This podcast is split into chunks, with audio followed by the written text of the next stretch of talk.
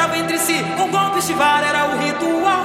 Durante várias horas, travou-se a batalha entre o bem e o mal. Depois retornaram com o rei para a floresta sagrada, onde comerão a massa de inhame bem passada, onde será comida por todos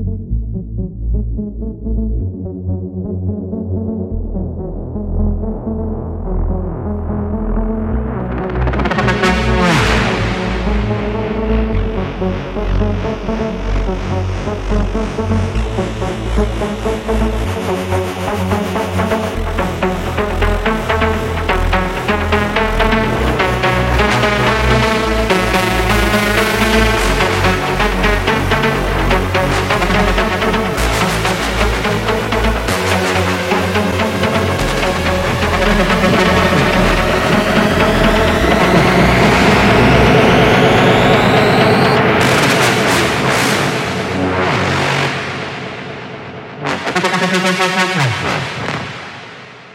you.